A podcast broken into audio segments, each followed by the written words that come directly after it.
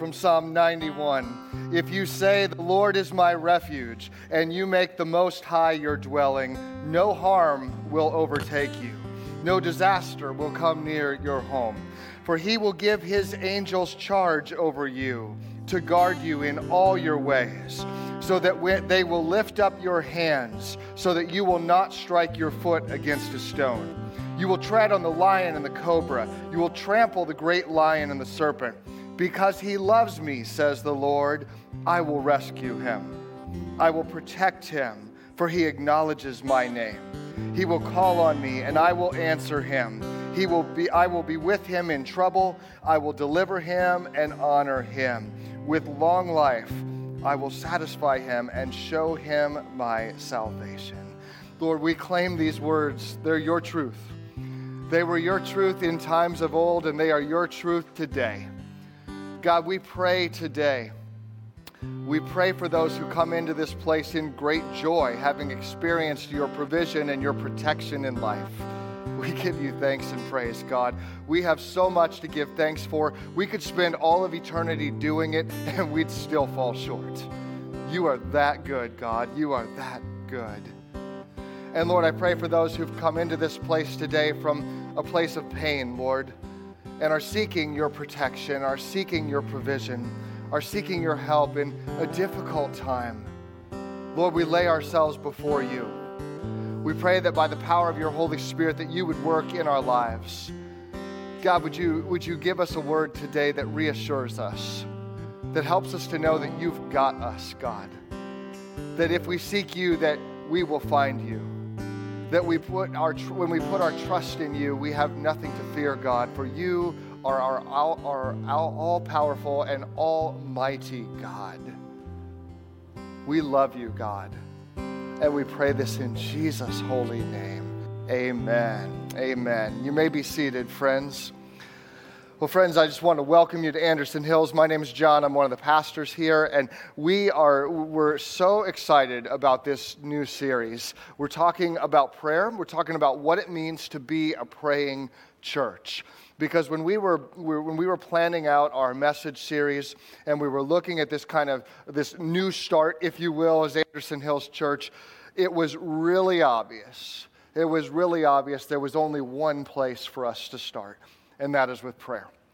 Because it's not our church, it's not really our lives. It's a, life is a gift from the Lord.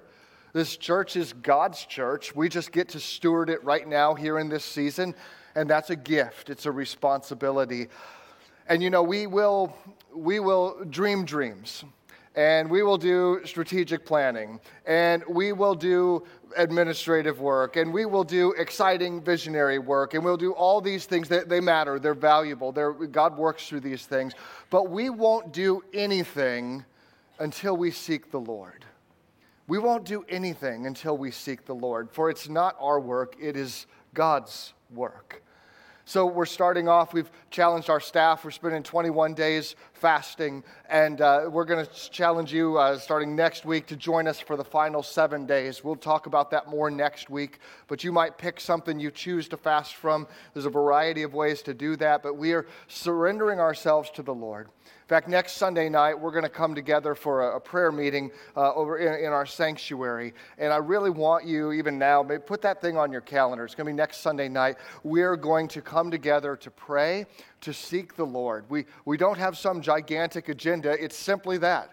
We want to seek the Lord. We want to give ourselves to God. We want to ask that God would lead us and guide us. Because without that, what do we have anyway? What do we have? This is, this is why we're here. Is, God has called us here.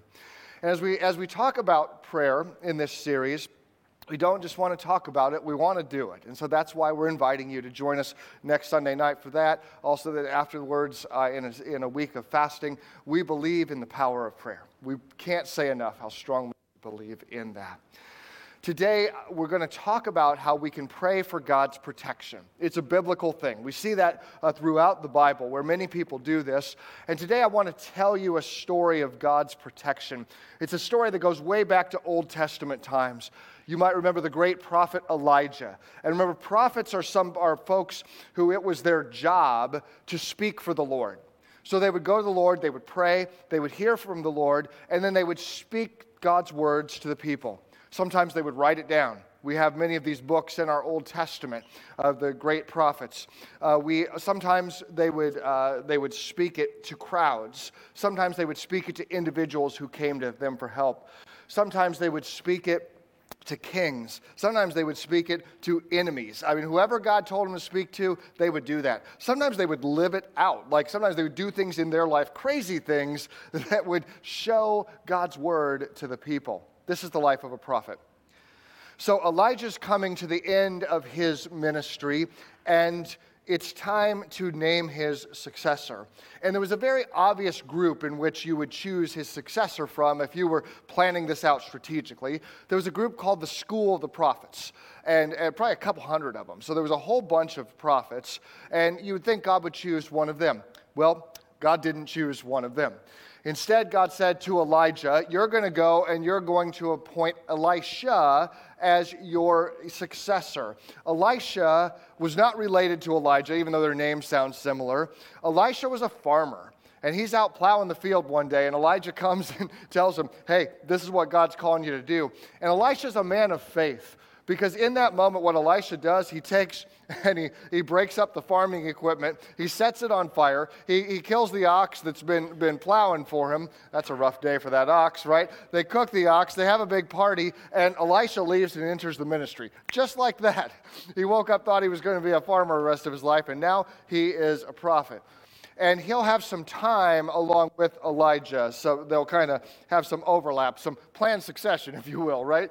And so they're working together. Elisha's learning what it means to be a prophet. And uh, eventually, then Elijah is going to be taken up into heaven. And Elisha knows this, and he prays that God would give to him a double portion of Elijah's spirit. Now, that's a big prayer. That's a big request and the Lord grants it. Elisha will be the prophet of whom more miracle, there's more recorded miracles done by Elisha than any other prophet. He's a prophet of power. It's really exciting to read his stories. So we're going to read just one of them today. The people of Israel, they had a prophet, I mean, they had a problem with these people um, from Aram. Uh, the, the Arameans were, they'd oftentimes give the Israelites difficulty. They'd send in little bands of them, kind of like terrorist groups who'd come in and, and would raid certain areas and would cause problems. Occasionally, they would come in in larger ways, the big army, and come to attack Israel. So, so they, were, they, were being, they were being harmed by these folks. And so Elijah and now Elisha are leading reforms in Israel. They're calling the people back to the Lord put away your idols, stop that nonsense, and, and focus fully on the Lord. Well, as they do, God extends and God protects them more and more. And Elisha is going to demonstrate that protection in a very supernatural way today. 2 Kings 6, verse 8. When the king of Aram was at war with Israel, he would confer with his officers and say, We will mobilize our forces at such and such a place. But immediately Elisha, the man of God, would warn the king of Israel Do not go near that place, for the Arameans are planning to mobilize their troops there. So the king of Israel would send word to the place indicated by the man of God. Time and time again, Elisha warned the king so that he would be on alert there. So Elisha is both a prophet and a spy now, right? Like God is revealing to Elisha, here's what's going to happen, okay? Here's the king of Aram's, here's, his next step, right? It's like you're playing chess and, and God's telling you, here's what they're going to do next. So you're always ready, right? You're always prepared. Naturally, the king of Aram, he's seeing this. He's like, dang it, how does this keep happening? I've got great plans. I'm going to go do there. But boom, the Israelites are ready every single time. You know, it's, and, and it was really an incredible thing that God was doing. Now, uh, it's interesting to see how God protects. We see various examples of this in the Bible. And today we're going to see one that's very supernatural. God is going to he's going to show up, he's going to show off, right? He's going to do incredible things because he's God. He's all powerful. He can do that. God uses supernatural means to protect us. I believe so strongly in that. God also uses natural means to protect us. It's not always just the supernatural, it's also the natural. So when we talk about God's protection, please don't go out from this place having heard this sermon and say, All right, John talked about how God was going to protect me and God's going to take care of me, so it's all going to be good, right? I'm driving home today. I don't even need a seatbelt, man, because God's got me. He's going to protect me. That's not faith. That's stupid, okay? Faith, stupid. Two different things. Don't be stupid, okay? It, God uses natural and supernatural means both to protect us. We, we need that, right? We believe in an almighty God, and yet we also have locks on our church doors that we lock routinely, right? Because we, we need these kind of things. We've got locks, we've got cameras, we've got, well, a couple, or this is, I don't know, a little over a month ago. I was, I was in here practicing the sermon one time. And I, I felt in a moment, I just really felt I was hearing the Lord speak, and, and I'm, and I'm praying through this as I, I'm in here, and I'm talking, I'm walking, I'm walking right, right over this direction, and I have my eyes closed, right? And I got a little close to the edge, right? And uh, I did, at that moment, like, you know, you'd like feel yourself start to teeter, right? You put your hands up to kind of catch yourself, right? Problem was, I had my hands in my pockets, right? So I've got my eyes closed. I get too close to the edge, and, and I feel it, and I go to do this, and it doesn't work. All I do is kind of thrust myself out, and I fall right there on the ground like a middle aged sack of potatoes, right? Just bam, right like that. Nobody else in the room right then. I'm like, I can't believe that just happened, right? Like, it's just one of those moments like, how could I possibly be this stupid, right? So, you know, uh, we, uh, we have very kind and compassionate staff, right? And, and I was telling Eric about this thing, like, because he had been out at the time, right, when this happened. I was like, you know, I fell off the stage. He's like, oh, when, did, when did this happen? I told him, he's like, did you get the security camera footage? Like, he didn't even ask if I was okay, right? Just like, because he knows we got cameras. He knows this could be entertaining. This could be blackmail. I can't blame him, right? But we have cameras, we have locks because we believe in natural and supernatural protection. because people who fall off stages need all the protection they can possibly get, let me tell you. So we believe God does this. Natural means of protection are great, but God's not limited by that, as we see here in this story. So God steps in and, and he, he supernaturally informs Elisha what's going to happen, right? And this is scary for the king of Aram. It kind of scares the skittles out of him here, right? Verse 6 The king of Aram became very upset over this. He called his officers together and demanded, Which of you is the traitor? Who has been informing the king of Israel of my plans? It's not us, my lord, the king. Elisha, the prophet in Israel, tells the king of Israel, even the words you speak in the privacy of your bedroom. The king's like, oh no, this is worse than I thought. You, you mean to tell me that the king of Israel knows that when I'm having a bad day, that, that the queen, she calls me King Whiny Pants? Like, this is embarrassing, right? Like, oh no. But maybe that's an exaggeration, but the fact is, God has been doing this, right? The king knows his secrets are out, so now he gets serious. He gets serious. Verse 13 Go and find out where he is, so I can send troops to seize him. The report came back Elisha is at Dothan. So one night, the king of Aram sent a great army with many chariots and horses to surround the city. Now, this is a perhaps bad military strategy we'd call overkill, right? We're going to get one prophet. He's got a little helper, so we got like one or two guys we're going to go get and this is probably a job for like, you know, Navy SEAL Team 6, right? Send in a small group, your best and brightest. Nope, that's not what we do. We send in like this massive army and chariots and horses and it's this big display of power, right? We're to come and we're to show this Elisha who's boss, right? We're to we're to do this, right? And so this is scary because verse 15, when the servant of the man of God, Elisha's servant, got up early the next morning and he went outside, there were troops horses and chariots everywhere. Oh, sir, what will we do now? The young man cried out to Elisha. He's filled with fear. We get that. We understand fear very well. maybe you're somebody who deals with, with a lot of anxiety in your life. That, that happens. Um, maybe you're somebody who you're really cool under pressure and uh, you still experience fear. And I don't mean like the healthy fear, like, oh, there's a car coming, I should get out of the road. I mean that kind of paralyzing fear. We go through that sometimes. That fear that's not of the Lord, it's not God's will in our life, that we would be paralyzed. We know what it's like. It's a natural thing. I mean, there he's looking at some serious threats coming his way. You know what that feels like. Things seem to be going well, and then it hits. You get the news that you never wanted to hear. You get the diagnosis that is so devastating. You get the call from the police, you get the call from your boss, you get the call from your financial advisor, whatever it is. It's tough.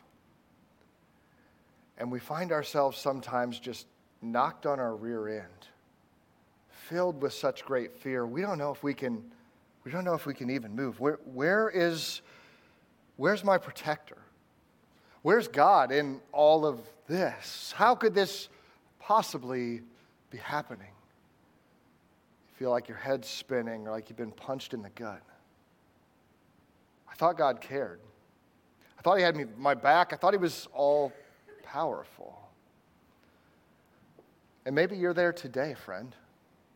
And if that's where you are, hey, I just applaud you for having the courage to come out and to seek Him today. You could have stayed home and let that fear win, but you're here and I'm glad that you are. And I have been praying that, that the Holy Spirit would just would move in power in your life today. It's not, it's not an accident you're here, okay? It's not an accident. Because God meets us in those places. And I strongly believe, friend, that God is working, He's protecting us oftentimes in ways that we don't see. I believe that God's protection exceeds your perception. God's protection exceeds your perception. In other words, God's doing a lot of stuff that you and I aren't always aware of. God is at work in powerful, in even supernatural ways that we don't always see. God can, God does do that. And, and you know, that's, it's true in so many ways. There's so many protections we have we don't see at the moment. Like, I don't see the fire department right now, but I can assure you if that alarm goes off, they're going to be here mighty quick. If human protection, natural protection works like this, how much more does our Lord protect us? Listen to Jesus' words, Matthew 10. He said this. He said, Not a single sparrow can fall to the ground without your Father knowing it. The very hairs on your head are numbered. So don't be afraid. You are more valuable to God than a whole flock of sparrows. If God cares about these little, seemingly insignificant details, how much more? How much more does He care about you and what you're going through right this very moment? God cares. God cares. And so, our first response, not our last resort, our first response there should be prayer. That we that we give ourselves to the Lord, that we're in those moments of fear, we say, God, here I am. Here's what I'm feeling. Here's why I'm feeling it, and I need you. I need you right now. Would you give me peace? Would you give me your protection? There's, there's countless examples in the Bible of people crying out to the Lord in this way. It, it's seen throughout the scripture, and sometimes it's just prayers of, of, of great faith, knowing, believing that God can and will act. Sometimes it's prayers honestly prayed in anger God, where are you? What are you doing? My enemies seem to be having their way. I seem to be getting nothing. Are you real? Everything in between. We can cast our cares on Him because He cares for us. We can give ourselves to Him. We can pray, the Bible says, without ceasing. We can continually be praying that God will help us, help us through. We also should be acting. Maybe for you, you've got stuff in your life that's been limiting you, holding you back. Um, maybe it's uh, some addictions, or maybe it's some things that have been holding you up in life for a long time, maybe things that were done to you in the past that were just horrible.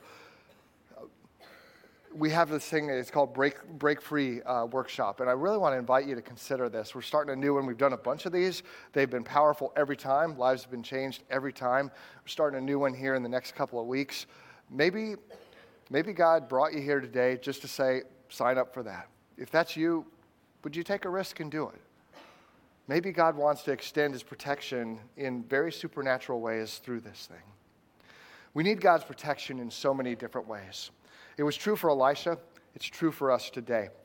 Check out Elisha's response. The servant is afraid, right? That's where we left him. He's scared. What are we going to do? We're surrounded. We're in trouble. Verse 16.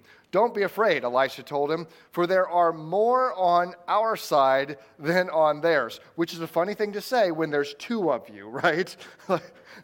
Elisha, you're counting, your math, it seems a little off, right? Nope. Then Elisha prayed, Oh Lord, open his eyes and let him see. The Lord opened the young man's eyes, and when he looked up, he saw that the hillside around Elisha was filled with horses and chariots of fire. Dang, wouldn't that be amazing? You look up and you've only seen what you're surrounded by. You've seen this enemy army. It may look like I'm surrounded, but I'm surrounded by you. His angels, he will give his angels charge over you. He will give his angels charge over you. That's not an occasional thing. Angels are real and they're powerful and they're, they're active in our lives. I, I believe in this. I believe in this. And sometimes we've, we've kind of messed this up in our, our kind of Christian folklore. Even uh, our, we look at angels in artwork. They don't seem all that scary, right? We look at this guy here, right? Like, gosh, put some pants on, man. That's the only scary thing about that. That's not what, I'm sure, that's not what Elisha saw when he looked up that day, right? Oh, great, we're surrounded by a bunch of babies. This is outstanding.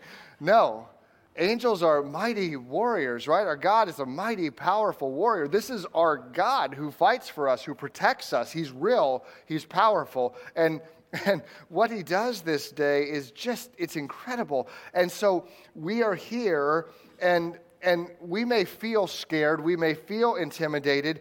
And Satan is real and powerful, and we should always take that seriously. We don't mess in the demonic because it's real and powerful stuff.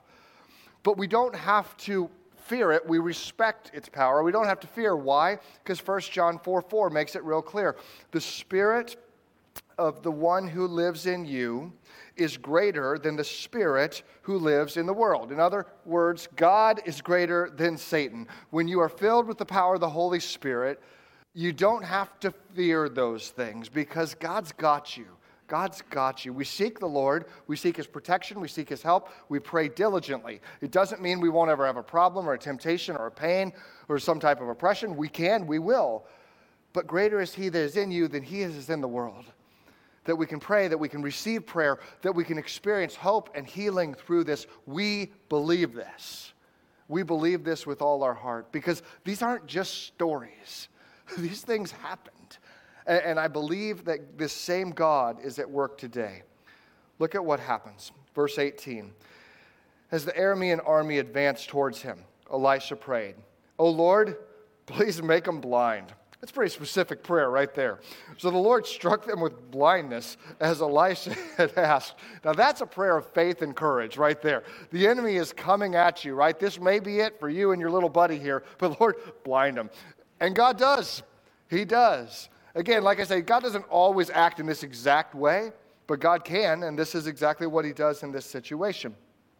But Elisha's only getting started with the prayers. Verse 19 Elisha went out and told them, You've come the wrong way.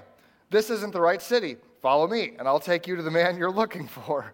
There's kind of some comedy in this story, you know, right? He's like, Hey, who are you looking for? Elisha? Oh, there's your problem. You must have the map upside down, right? Like, let me show you where he's at. So then he takes him to another city. This city, mind you, is Samaria, the capital of Jerusalem, which is 11 miles away. So he leads this blind army 11 miles. How? I don't know. It's obviously a supernatural event here, right?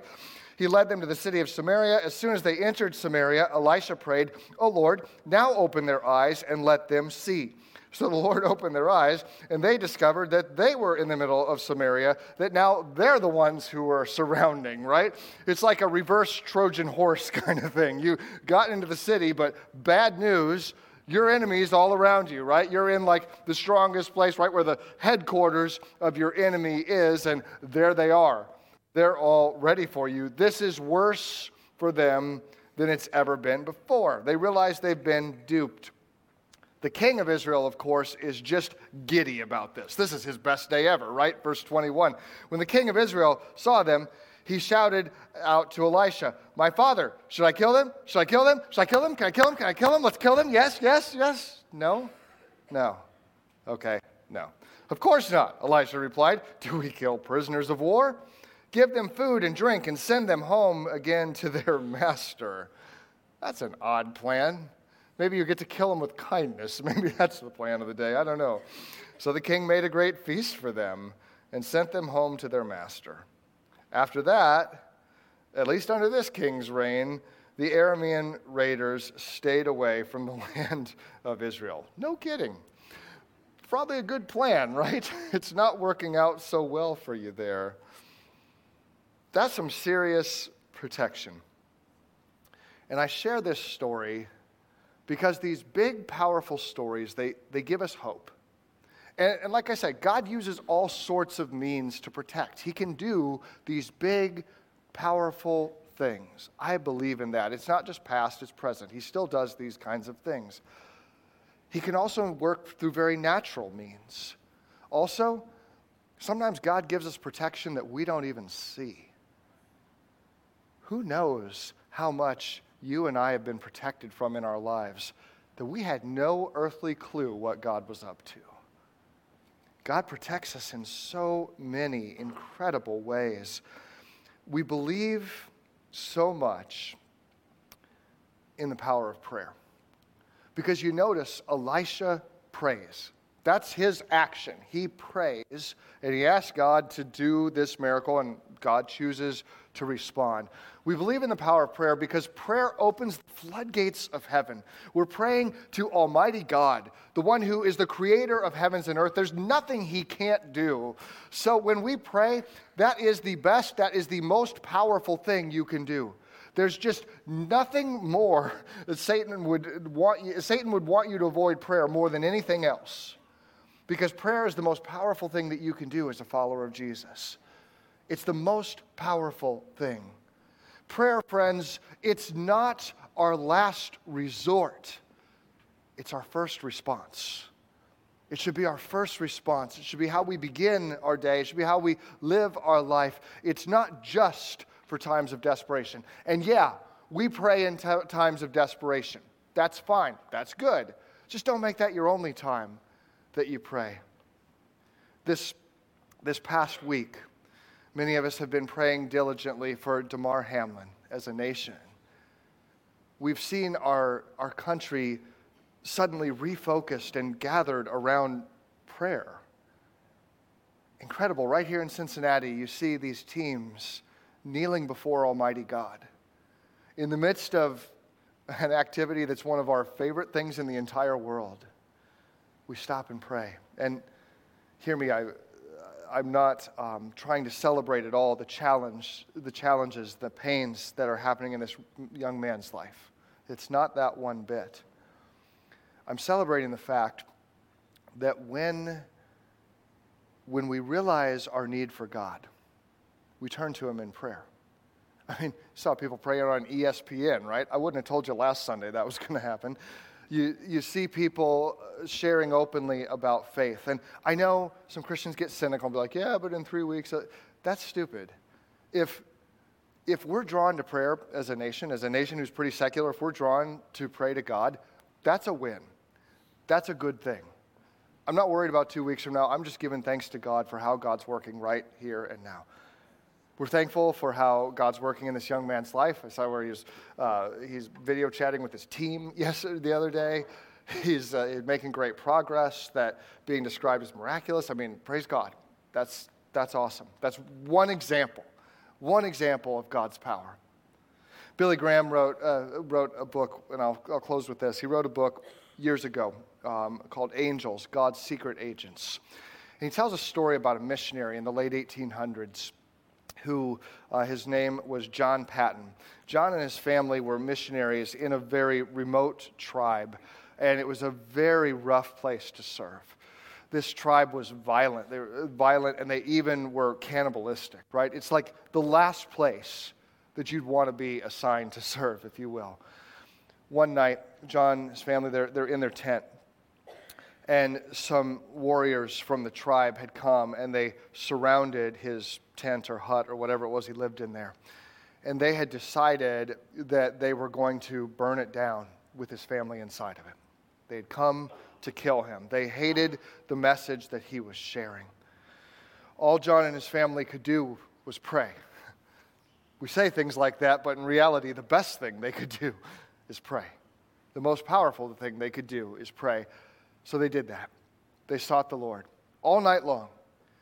As dawn began to break, John peeked out a window with terror in his heart, fearing what he would see. And as he looked out, they were all gone. The enemy had all just left unexplainably in the night. John and his family, you'd think they'd pack up and go home after an event like that, but nope. They were empowered even more to share the good news of Jesus. And they did that. About a year later, the chief of that tribe would give his life to Jesus. Things would start to change. John sat down with the, with the chief soon after his conversion, and he said, Tell me, that night that you came to burn my house down, why did you leave? Why didn't you just kill me then? The chief looked at him surprised and he said, Well, of course we couldn't. what do you mean you couldn't? He said, Well, your house was surrounded by all those men. What men? The men with swords and bright clothing. They were surrounding you, and we couldn't touch you. I believe in that stuff. I believe in it yesterday, today, and forevermore. Because he's still on the throne. It's his work. So we're a praying church because we don't believe in our power at all we believe in his power.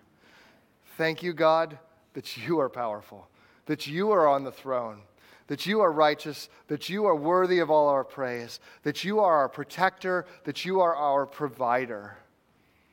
Lord, we need you every hour. For many of us, this story gives us joy as we look back and we remember times where you protected us were times where we felt no hope and yet you were there. Times where there was no way and yet you made a way. And we give you praise. We give you thanks this day. We worship you, God, for you are worthy of our praise. For others of us, this story, it hits differently because we feel like we're the ones surrounded in that tent right now. We're tired. We're hurting. And we just want you to move, Lord. Would you do it again? Would you do what only you can do, God? Would you protect? Would you heal? Would you bind up the brokenhearted? Would you set free the addict? Would you confront the sin?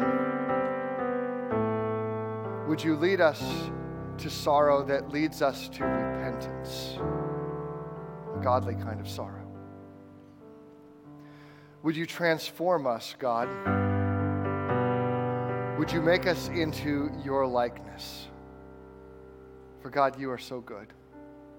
We need you. We need your protection. Forgive us, forgive me for the times where I think I've got it. I don't. You do you do, God. Lord, we give ourselves to you this day. We love you and we pray this in Jesus' holy name.